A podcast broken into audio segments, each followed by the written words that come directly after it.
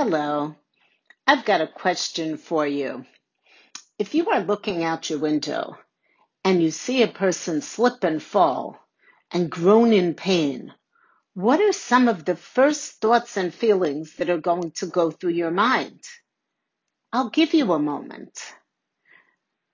And now, let's take scenario number two.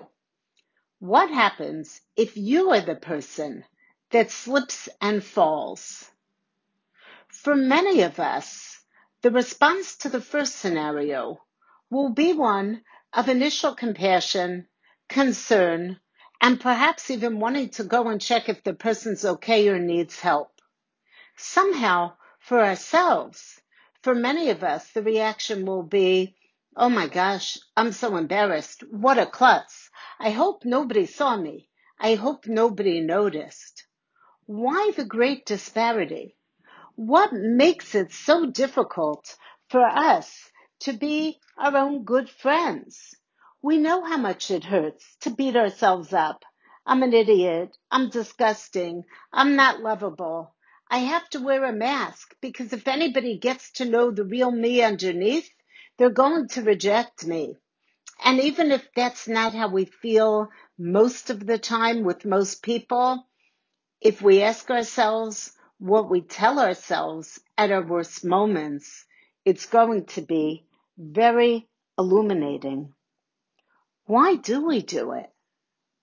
And as soon as we ask ourselves that question, it also usually brings more self-criticism. Oh my gosh, I guess I am so mean, even to myself. And we beat ourselves up for beating yourselves up. We beat ourselves up for beating ourselves up. I'm saying it again on purpose. Somehow, in the vain hope that that's going to stop us from beating ourselves up. What might it be like to take a step back and give ourselves some slack? What might it be like to impart self-compassion, to treat ourselves like we are our friend, to treat ourselves like we would to anybody else who fell, without judgment, without agenda, just because as fallible human beings, sometimes we're not totally in balance. And whether that means physically, emotionally, or spiritually, we're fallible. We've got strengths and weaknesses like everybody else. We have better moods and worse moods like everybody else. And we have successes and failures like everybody else. Taking risks can be very, very difficult. And sometimes we want to avoid taking risks because we want to protect ourselves. We want to protect ourselves from that vulnerability.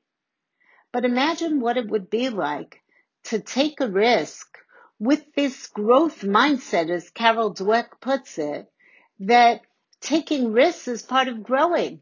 And it's okay if we're wobbly. And it's okay if we fall. And it's okay if we need training wheels in the beginning. And it's okay if we need support.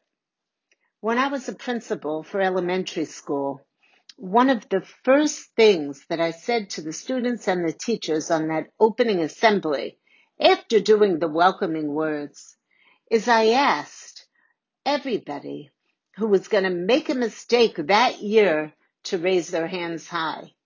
And of course, my teachers cooperated and raised their hands high, as did I. And of course, that freed our little first graders to raise their hands too. To make school, to make work, to make our own hearts a place where mistakes can be celebrated as learning opportunities, could free us to learn and to embrace the learning process until we reach mastery. And mastery is not defined as perfect, because perfect goes together with anxiety. It's unattainable for a human being to reach perfect. And so as long as we hold that to be the standard, we are doomed to fail, and we are doomed to continue feeling badly about ourselves and letting ourselves know how badly we feel. which we all know how well that works. And then we're limited, very limited, because we get to a place where all we can do when we're so upset is fight, flight, freeze, or submit. And when we fight in this context, what we do is we beat ourselves up emotionally. We use cruel language to cut ourselves down. We have a new definition of autoimmune disease where we attack ourselves. Or flight. We become anxious or restless. We run away from ourselves, perhaps by numbing ourselves or using constant distraction, as opposed to sitting with ourselves and allowing ourselves and inviting ourselves to be in the moment and feel what we feel, not running away from it. Or are we stuck in freeze, where we get stuck like a computer that's frozen and jammed no matter how many keys we press, and all we do is obsess or ruminate and lament our perceived inadequacies and tell ourselves that nobody can possibly understand our pain, and nobody could possibly understand what it's like to be us or what it's like to be in our shoes. Or fourthly, we submit. We admit that, yes, we're terrible, and we just lie there and accept all the harsh judgments that we throw at ourselves. More often than not, we engage in some combination of all of those strategies, and our stress levels go up, and our cruelty to ourselves continues. And we flood our systems with adrenaline, with cortisol, and that's a double whammy. Because then, when we criticize ourselves, we are both the attacker and the attacked. What a burden for the brain to deal with.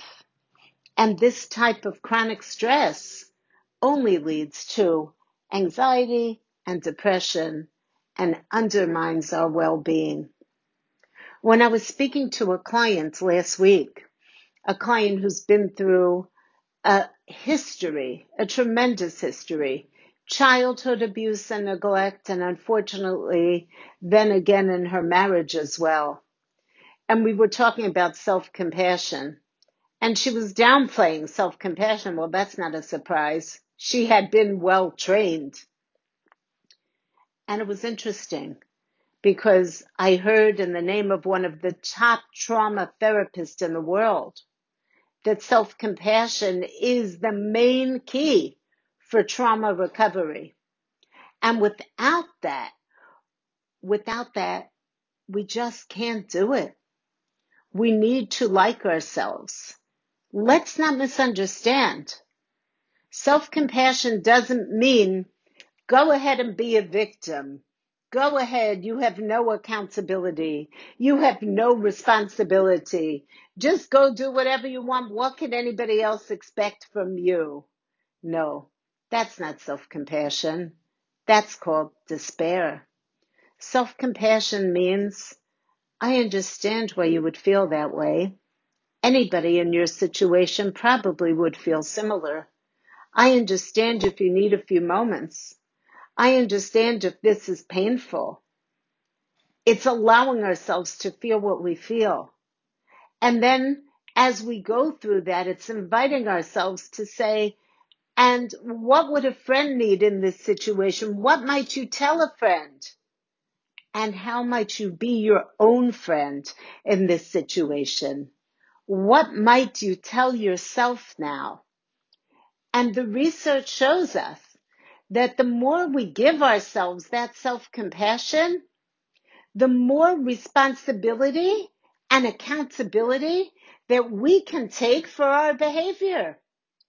Because then that's what happens when a friend builds up a friend. It helps us to validate. It helps us to believe in ourselves. And yes, it helps us to fall off that bike, cry, wipe ourselves off, and get back on the bike until we master that wobbly two-wheeler and it's no longer so wobbly. Self, self-criticism is most probably the tragic expression of an unmet need. That is in the words of Marshall Rosenberg. It's tragic because it makes us feel horrible and it doesn't effectively motivate productive change. But the need underneath is when we call ourselves names, it's because we want to do better. It just doesn't help. Compare this to a chicken soup that's bland, and the only spice we have in our spice cabinet is salt. Well, when you sprinkle a little bit of salt, it helps. But if you keep only sprinkling salt, which is all the salt in the salt container can do, eventually it's not going to help. It will become inedible. That's what self-criticism does to us. So yes, does our inner critic who says, "Get off the couch, you lazy person," care about us? Absolutely. It wants us to exercise. It wants us to be healthy. It wants us to be productive. But the way it's doing it hurts us, causes so much pain, and is demotivating and demoralizing at best. And so we need to fill our spice cupboard with other spices.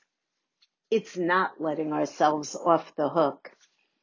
Sometimes people say, but isn't it just making excuses?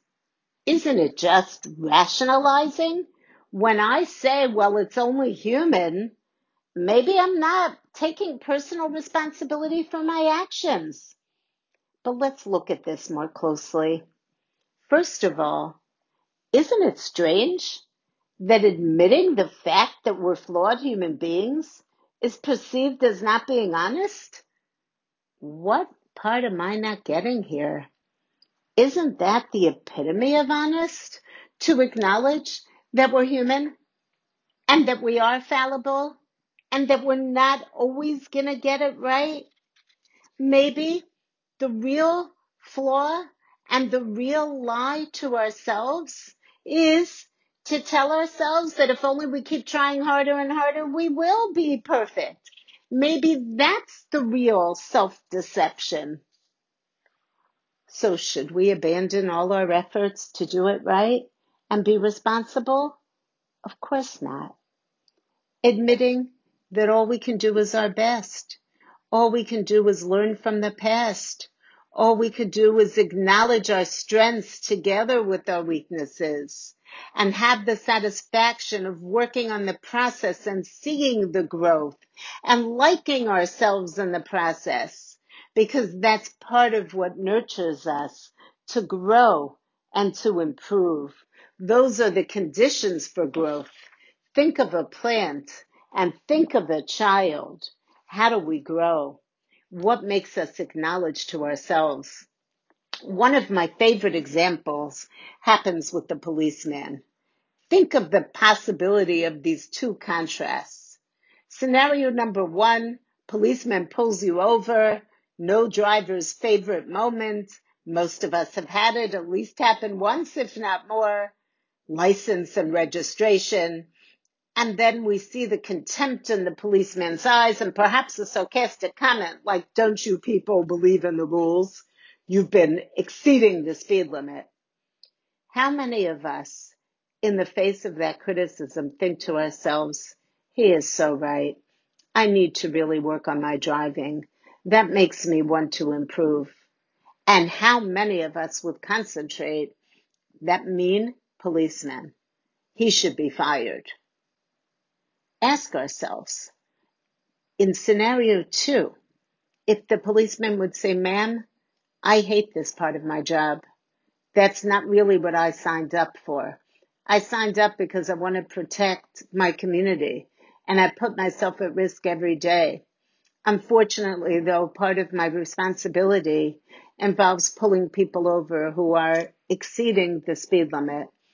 And today, that is you." And wouldn't that allow, in a non-critical place, for us to say, "I'm sorry, officer, you're right. I was in a hurry, And I guess like every other driver who speeds, I was hoping not to get caught. Of course, I had no intention not to be safe because that's not how we looked at it at that moment. But in the face of compassion from others, we grow, we improve, we acknowledge, we take responsibility. What makes us think in the face of compassion in ourselves, it's going to be any different? Thank you so much for listening, and talk to you next time.